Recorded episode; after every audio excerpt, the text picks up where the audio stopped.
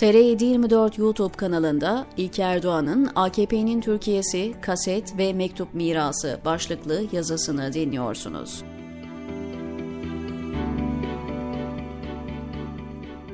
...15 Temmuz'da eski eşi Erol Olçok ve oğlu Abdullah Tayyip Olçok'u kaybeden Nihal Olçok'un dün T24'de yaptığı açıklamalar ibretlik. Gelecek Partisi kurucusu üyesi Nihal Olçok, ben 6 yıldır evini, arabasını değiştirmemiş biriyim. Beni ortadan kaldırmak çok kolay. Ama bana bir şey olursa açılacak iki mektup var. Benim ve çocuklarımın can güvenliği onlar. Ama onlar anlatılacak şeyler değil. Bir kişiye anlattım. Bilmiyorum kim ne biliyor ama bana bir şey olursa o mektuplar açılır. Ondan sonra darbe için tanka tüfeğe hiç gerek olmadığını anlarsınız. Toplumu parçalar orada yazanlar, diyor. Ortadan kaldırılmaktan haklı olarak korkuyor. Nasıl korkmasın ki? Ankara'nın göbeğinde eski Ülke Ocakları Başkanı Sinan Ateş başından vurularak öldürüldü. Cinayetin üzerinden 25 gün geçti, katilden hiçbir iz yok. Neden öldürüldüğü, infaz emrini kimlerin verdiği bile bilinmiyor. Nihal Olçok daha önce 15 Temmuz'la ilgili yaptığı açıklamalarla dikkatleri çekmişti. En son iki ay kadar önce AKP'li Cumhurbaşkanı Tayyip Erdoğan'ın 15 Temmuz'dan aylar önce haberi olduğunu açıklamıştı. Halk TV'den İsmail Küçükkaya'nın konuğu olan Olçok'a göre Erdoğan darbe olacağından Şubat ayında haberdardı. Olçok, Şubat ayında kara kuvvetlerinden gidiyor. Darbe olacağı ile ilgili bilgi. Haziran ayında da hava kuvvetlerinden gidiyor. Orada eksik bilgi vermişim ifadelerini kullanmıştı.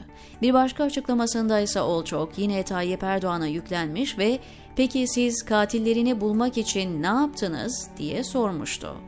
Geçtiğimiz yıl Eylül ayında Artı TV'de katıldığı bir programda ise 15 Temmuz faili meçhuldür arkadaşlar benim için. İçeride yatanlar şu anda yatması gerekenler de değil. Benim için zaten en büyük şaşkınlıklardan biri Tayyip Erdoğan'ın harekete geçmemesi.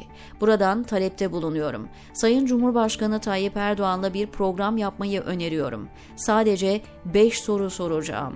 O da bu kamburdan kurtulsun, ben de kurtulayım diyerek dikkatleri üzerine çekti. 15 Temmuz'a ilişkin en önemli açıklamalarından birini ise 30 Ağustos 2022'de yaptı. 15 Temmuz gecesi Boğaziçi Köprüsü'nde eski eşi Erol Olçok ve oğlunun sırtından vurularak öldürülmesiyle ilgili konuşan Olçok, "Keskin nişancı var efendim. Buna sniper diyorlar. Tanıklar var. Sonra tanıklara, gazilere konuşmayın denildi. Çünkü bana anlatılan şey Türk ordusunda böyle bir birim keskin nişancı olmadığı için devlet ve ordu çok mağdur olurmuş ifadelerini kullandı. Eski AKP milletvekillerinden Turhan Çömez de 1 Eylül 2022'de katıldığı bir televizyon programında bu konuyla ilgili önemli açıklamalarda bulunmuştu. Nihal Olçok'la da görüştüğünü ve kendisinin izniyle konuştuklarını aktaracağını söyleyen Çömez'in açıklamalarına göre Erol Olçok ve Abdullah Olçok'un keskin nişancılar tarafından öldürülmüş olma ihtimali yüksekti. Kendisi de bir doktor olan Çömez, otopsi raporunu incelediğini ve her iki ismi öldüren kurşunların da yukarıdan geldiğinin belirtildiğini anlatmıştı. Yazılmak istenen 15 Temmuz tarihi değiştirilmesin diye oğlunun öldürüldüğünü söyleyen de Nihal Olçok'tu. Suç örgütü lideri Sedat Peker'e ben başa çıkamadım, size vekalet vermek istiyorum diyen de. Nihal Olçok bir başka açıklamasında ise 15 Temmuz afişlerinin çok önceden hazırlandığını ima etmişti. Nihal Olçok 15 Temmuz'a dair çok şey biliyor ancak konuşmuyor korkuyor. Bildiklerinin tamamını değil, kendisinin ve çocuklarının hayatta kalmasını sağlayacak kadarını anlatıyor.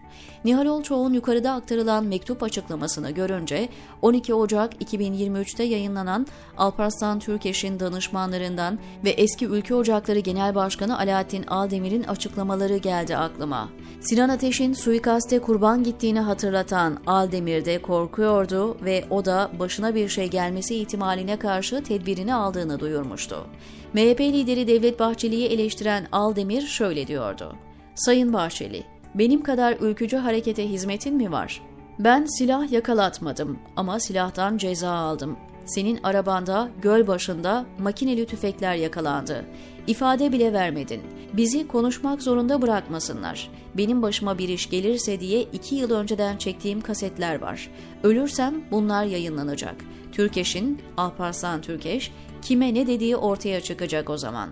Geçtiğimiz aylarda suç örgütü lideri Sedat Peker de başına bir şey gelme ihtimaline karşı kaset çektiğini ve farklı adreslere gönderdiğini açıklamıştı. AKP Türkiye'sinin geldiği nokta tam olarak burası. Hiç kimsenin can güvenliği yok ve herkes kör kurşuna gitmekten korkuyor. İmkanı olanlar başlarına bir iş gelmesin diye tedbirini alıyor, mektup yazıyor, kaset çekiyor vesaire. İmkanı olmayanlar da kurbanlık koyun gibi rejimin haklarında vereceği kararı bekliyor, diyor İlker Doğan TR724'deki yazısında.